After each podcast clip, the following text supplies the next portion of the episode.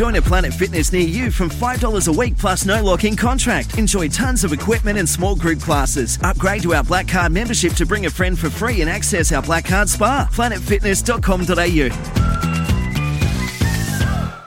Here's some tips for maintaining your Trex deck.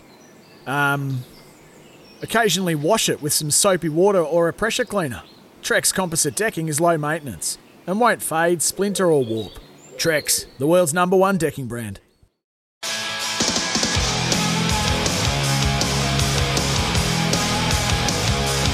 Macca's 30 Days 30 Deals is back. Claim daily deals only on the My Macca's app. Welcome to the Macca's Run with Sam Hargreaves. Uh, yes, indeed. A very good evening to you, and welcome to the Macca's Run in the sexy new time slot of 7:30 uh, p.m. Uh, we do it all for McDonald's, of course. One 1300 736 736 is the number to call to have your say on the news of the day. And that's what we do. We recap the major news stories and the major talking points from across the day. So you can have your say. 1300 736 736 on the Harcourts open line. Your move, your Harcourts. And you can text in at any point on the 40 Winks Tempur text. Consumer's Choice winner Tempur mattresses, pillows, and adjustable bases conforms to the exact shape of your body. And Macca's 30 days, 30 deals is back. And it's probably hard to go past the fallout, isn't it?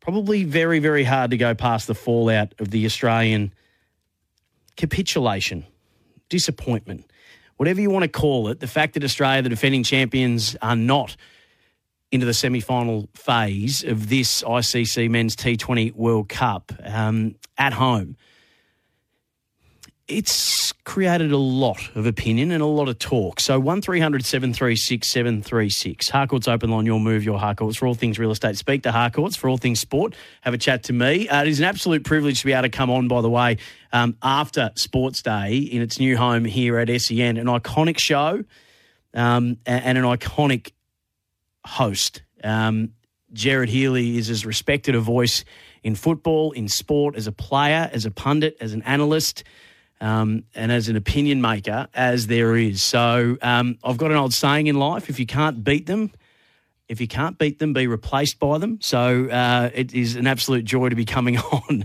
uh, at seven thirty and not having to go head to head with the juggernaut that is Sports Day because it's here on SEN, and that is incredibly exciting. And when he and Kane Cornes get together, that's going to be must listen radio. As it is at the moment, Brad Johnson uh, doing a sterling job, um, and, and what a man Brad Johnson is. So I had a few people texting saying, What's happening to you? Uh, when Sports Day starts. Um, so it's uh, it's yeah, it's an absolute privilege to be able to come on uh, after uh, Gerard's uh, kicked the dew off for me. No, just kidding. Um, it's a, an iconic show and wonderful to have it. Uh, on the home of sport, SEN. So 1300 736 736, uh, 0433 98 11 16. Uh, off the text, David says, Why have we not heard from the Australian coach? Langer would have fronted up. Seems the Aussie coach is now in a relevant role. Well, Dave, he has spoken, and I'll play you some of the audio um, of Andrew McDonald and his view on where things are at and, and where things went wrong. Uh, but I'd love to hear from you first and foremost, because I think there's a couple of things here. There's two parts of this to analyse. The first part is what went wrong on the field for Australia. And obviously, you can take it back to the demolition job that New Zealand uh, put on us in our first game. And it was always going to be a long road back after that. Net run rate never really recovered, and we were never able to correct the damage that was done to net run rate in, in the remainder of the games. And then there was the rained out game, and that didn't help either. Uh, in the lead up to it. I think in the nine lead up games we played, uh, only once did they use the side that it would seem they, that the selectors thought was their best side. So we were never really settled coming in. There was injuries. Marcus Stoinis, Pat Cummins was rested a lot. Um, Dave Warner was rested a lot. So uh, we, we experimented with the lineup, which was a strange choice given that we were just about to go into a World Cup. And you would have thought, me as just a layman and just a ball by ball commentator, would have thought that you'd sort of want your best team – sort of locked in and, and playing, you know, regularly and in unison, um, at least four or five games out. But that wasn't the case either. So there's the performances on the field, the fact that we didn't really have a player dominate. You know, Adam Zampa took the second most wickets in the Super 12. I think it was second most, but behind Wanindu Hasaranga de Silva at last year's T20 World Cup. It didn't quite go that way for him. Josh Hazlewood was the number one ranked T20 bowler coming in, and he didn't quite um, have the uh, productivity that he would have been hoping for, given the quantum leap that he's made in his status in the game. And from a runs point of view, it never really happened. Hasn't been a high scoring World Cup. But yeah, we certainly um, didn't do anything to to move the needle there from a, a so we didn't really dominate in any phase. I didn't really have anyone have a, a, phenomenal World Cup, and you sort of need that if you're going to have the success. And we certainly had that last time around. Um, so th- there's the on field about what went wrong, and what you think of that, and where you think that went wrong. And then there's the off field. I had the privilege of being there last night when 82,000 more. And I would say that 81,500, maybe even 82 of the 82 plus that were there were Indian fans. Well done to the Zimbabwean fans that were there. But there was essentially a dead rubber. India by that stage had qualified. Um, it was just a matter of whether they'd finished uh, first or second in Group 2. Pakistan now will play New Zealand on Wednesday night, and then England uh, play India. But there was 82 odd thousand for, for, for a game against Zimbabwe, a 71 run win. Where were the Australian fans? So, where are we at with our buy into the Australian cricket side or to T20 that we just never ever got a decent crowd to any of the games and we were the host nation and the defending champions? People just didn't turn up. They voted with their feet. There's something not quite right. And when you look at some of the fans of some of the other countries, it doesn't matter if it was 82,000 Indian fans or if it was, you know, the few thousand Sri Lankan fans that, that have like three different bands all playing in unison and they, every moment's a moment of joy and celebration, or with it, you know, the Zimbabwean fans that turned up in a sea of blue just to, to wave their flags and jump up and down for any great moment. But we were out fanned as well. We were outplayed and we were out fanned. So why is that? We were taught a lesson in what it means to truly love your cricketing nation by just about every other nation that was here. And as a fan, that was I was I was a little embarrassed about that because maybe it doesn't mean as much to us. Maybe it's the format, maybe it's the team themselves, but the numbers don't lie. We just did not get good crowds. So why is that? I want you to be able to tell me. One 736 736. This is Gerard Whateley and Damien Fleming speaking about what Australia do now with their 2020 team. And let's be honest, Gerard, you don't win unless three of your top four have have big tournaments. So who are going to be those top order players that um, can basically just win your win your T20 World Cups, and then and then you know Tim David, that type of player is definitely you know he'd have to be in their plans you know, can we get another one? Maybe a left-handed Tim David who could go out there with eight balls to go and score 20. But, you know, when when do you start to look at this? The next game's not until August. Um, we've got a 50 over World Cup. So they've got to make put most of their focus there. So uh, it'll be intriguing to see what our first team is when when the World Cup is in two years' time over there in America and the Caribbean. Yeah, so I think this just totally gets shelved now, and and should. There's a five test summer coming, then test series against India in India, the Ashes in England, and a 50 over World Cup. Like that, that's where all of Australia's planning, thoughts, energies should go. Which is why I just wonder whether there's a it's not a side project. It's a, if you are actually going to rebuild this, what happens during the BBL and how do you harness that in the immediate aftermath when there, there is there's no incentive. In fact, it would be a pure distraction if Australian cricket spent any time on it, given the, the demands that are coming. The, the, the Langer thing's big in this. People didn't like how that happened.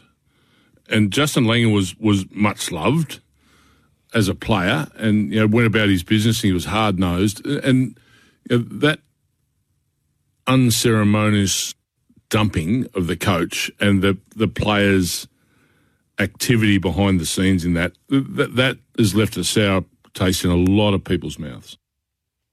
So there's Flem and Gerard speaking about what to do on the field, and there's Simon O'Donnell trying to explain what went wrong off the field. So we were outplayed and outfanned in this World Cup. and why that is. Why were we outfanned? I'm really curious to know. 1300 736 736. Phil's in Boronia who's going to try and uh, shed some light on this. Uh, Phil, hello to you. Yeah, good evening. Um, I know a lot of people have Foxtel, a lot of people have Kayo, but I honestly believe that the Australian public connection with the Australian team died, or dwindled at least, when the basic free-to-air coverage changed. Uh, I know that when I was a kid, I would watch every game, even as the T20, etc. began coming up, you know, later in life, and you watch them all. Your mum and dad would sit around and do the whole thing. Now, my nine-year-old, he's been to a few Big Bash games and loves it. He's been to an Australian T20 and he likes it. He could probably name five Australian players. And I reckon that's an indictment. I mean, people might think it's a bit silly, but when I was a kid, like everybody back then, you knew all the Australian team, the squad, every state player. You knew the whole group. And so you'd hmm. want to go and watch them play. You want to emulate them in the backyard. Now, he'll watch it if I just happen to have it on. But other than that, he'll go, oh, there's Patrick Cummins, more from the Gillette ad rather than from his performances in a World Cup or captaining his country. So I don't know if there's a solution to that, but I think, and this probably goes for a few of our national teams, more free-to-air coverage gives the players and the team exposure back to the public, and they're the ones you want to connect with. Hey, Phil, really appreciate you ringing up to share your thoughts. Uh, Nick's in. Paul texts in. You should be embarrassed that you're still asking why. Paul, this is a talkback radio station. We ask uh, listeners questions and then they ring in and give us their view on it. That's sort of how this whole thing works. But but thank you for your feedback. Um, great job, mate. Uh, Nick's in Richmond. Nick, come on in.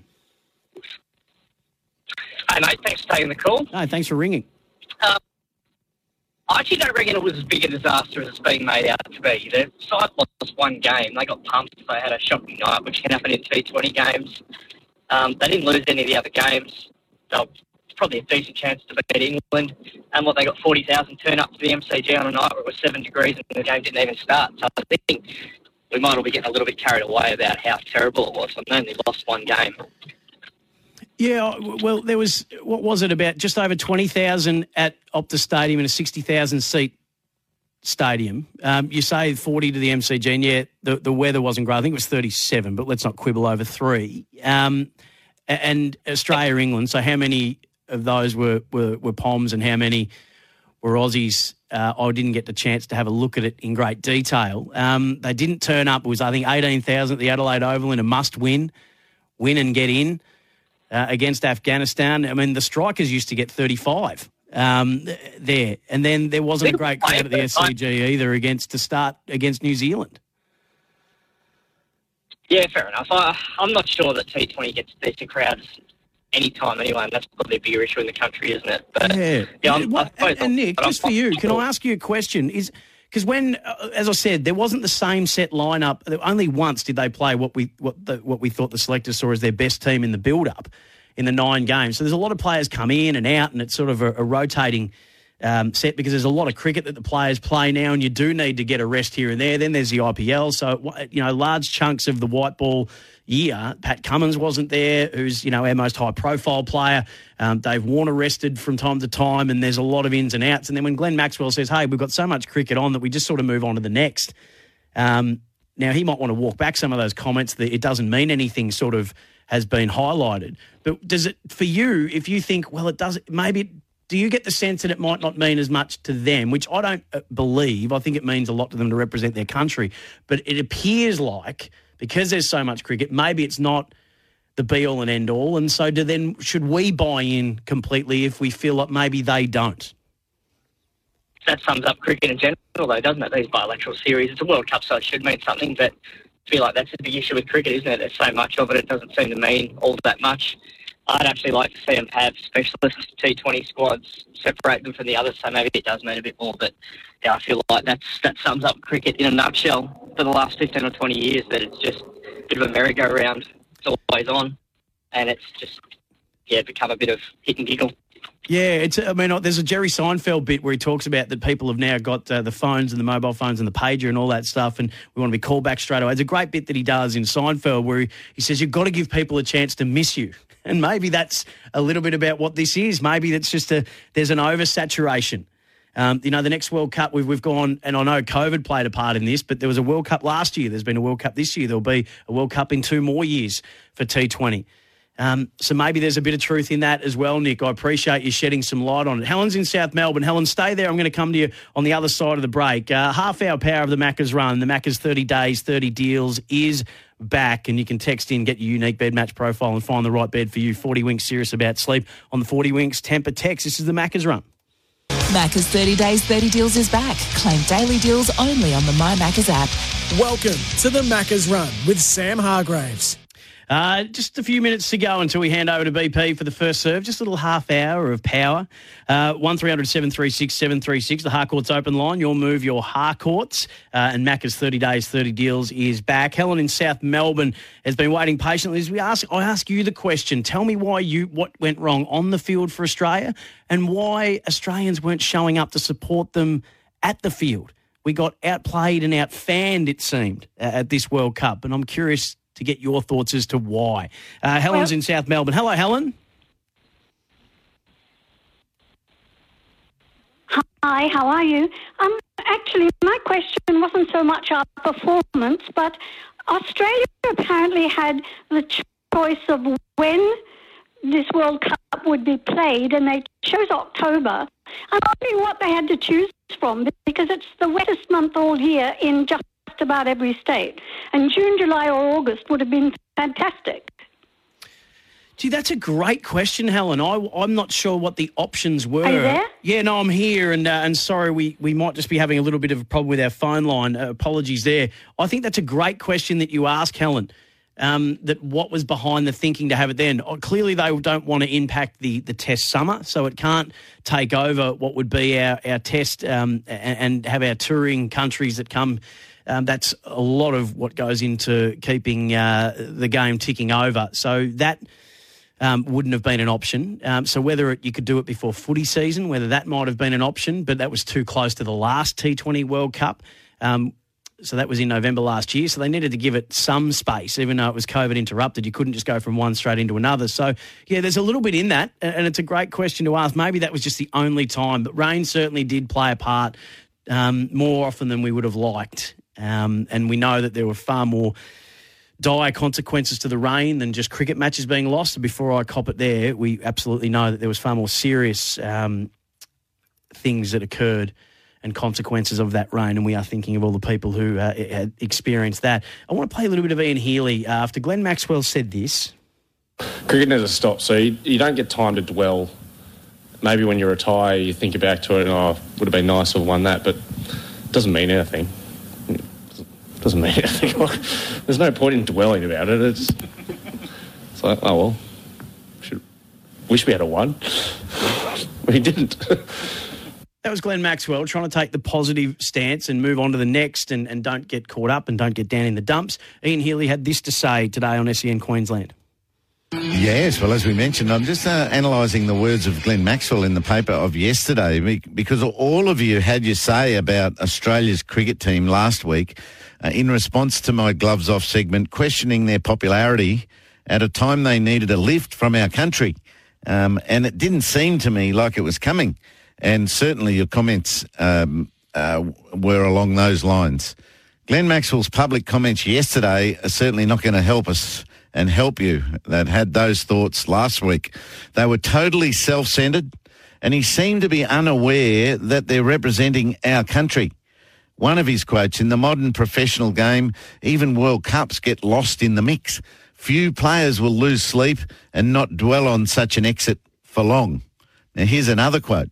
Oh, you can't dwell on it. I think you move on pretty quickly. I think we've got a one day series against England probably 24 hours later, and then we got the big bash, then we got four day cricket. We got so there's cricket never stops, so you, you don't get time to dwell maybe when you retire, you think back to it, and oh, would have been nice to have won that, but it doesn't mean anything. It doesn't, mean anything. There's no point in dwelling about it. It's, it's like, oh well, should, wish we had a one. we didn't. Yeah, no mention of the nation who supported us, and we would love to have done a bit better for you. Uh, invested to attend this week's semi final in Adelaide, uh, and a lot of people I know are going down to watch Australia play England. Um, expats who return from their their p- place of residence now for a break and might watch some exciting performances. So this was a terrible, untidy performance by Australia, cre- creating black marks for the hierarchy of coaches and senior players everywhere. They misread preparations, they misread the tournament conditions, and they've been surprised by other teams who are playing better than them at their home. They misread the form levels of the key players, they misread the fitness levels of many, and definitely misread the sharpness of everyone in the squad. After all that, I feel a changing of the guard will be the response. As bad as the planning was, it'll be a sign of a rebuild coming up rather than an embarrassing backpedal. Finch and Wade's careers now will be in debate and in trouble. Do we want Steve Smith and Mitchell Stark in future, or are we going to move on from them totally? These are major unknowns in the defending champions camp. Yeah. So that was Ian Healy at sen.com.au to hear the full chat. And that's pretty much it from me. Thanks for all your texts on the 40 Winks Tempur text, all your calls on the Harcourts open line. Don't forget, Macca's 30 Days, 30 Deals is back. BP is ready and raring to go with the first serve. Do not miss that. I'll be back at 10 o'clock for the Sporting Capital. G'day, Mike Hussey here. Get on board Australia's best fantasy cricket game, KFC Supercoach BBL. It's fun, free, and easy to play. Play today at supercoach.com.au. T's and C's apply. New South Wales authorisation number TP slash 01005.